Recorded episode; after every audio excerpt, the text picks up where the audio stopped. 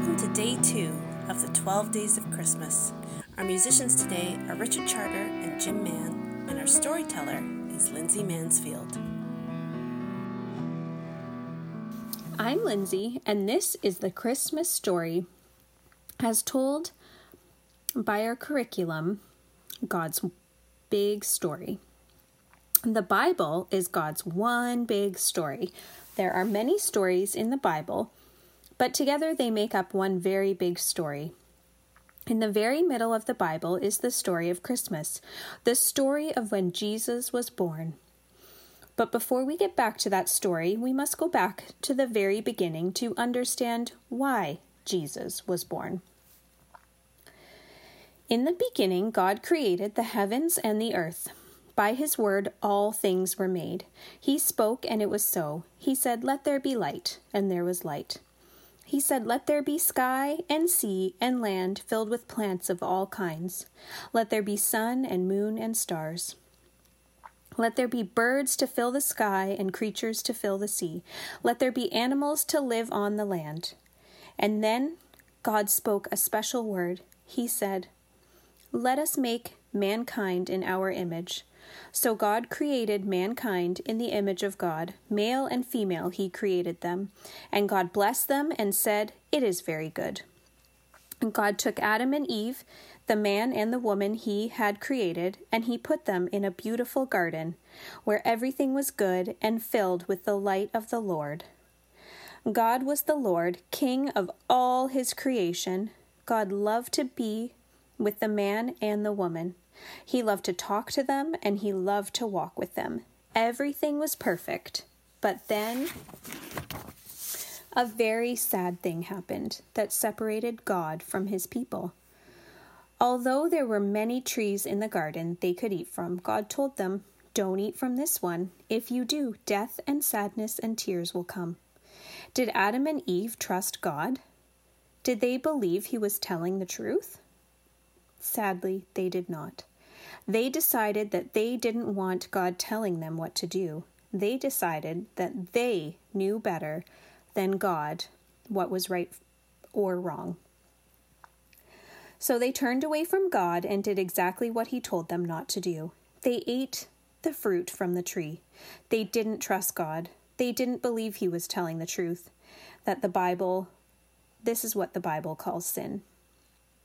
And just as God had promised, when they sinned, death and sadness and tears came into God's world. Adam and Eve were very sad, and God was very sad, for sin separated them from God, who is good and pure and true. And that is not the way God meant it to be. But, thankfully, that's not the end of the story. God loved us so much that He already had a plan to make things right again. His plan was a person, a Savior who would rescue us from sin. For centuries, God's people waited for the Savior to come.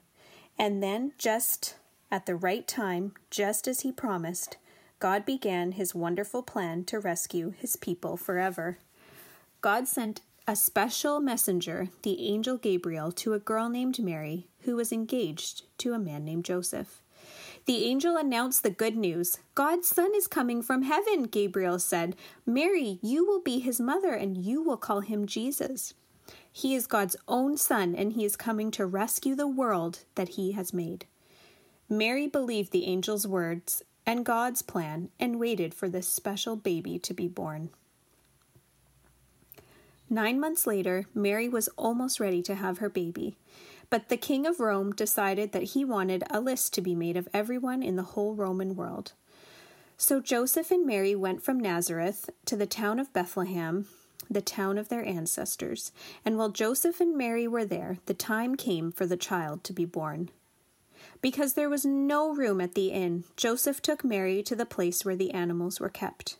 So there, in a stable, amongst the chickens, the sheep, the donkeys, and the cows. In the quiet of the night, God gave the world his wonderful gift. The baby that would change the world was born, his baby son. They wrapped him up to keep him warm and laid him in a manger.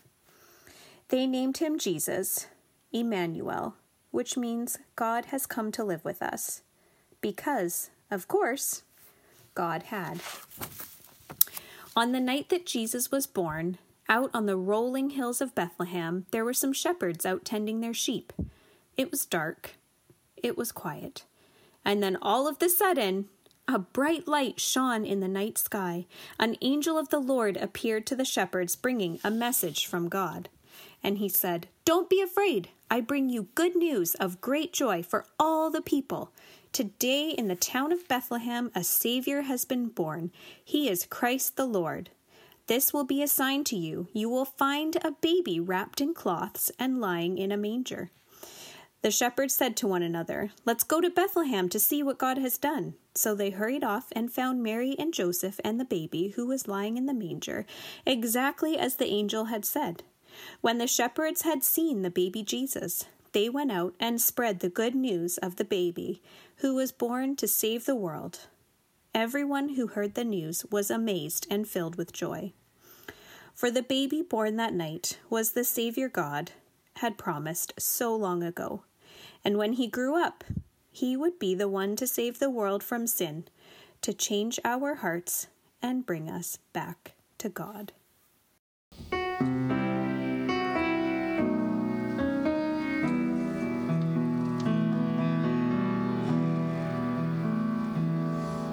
Child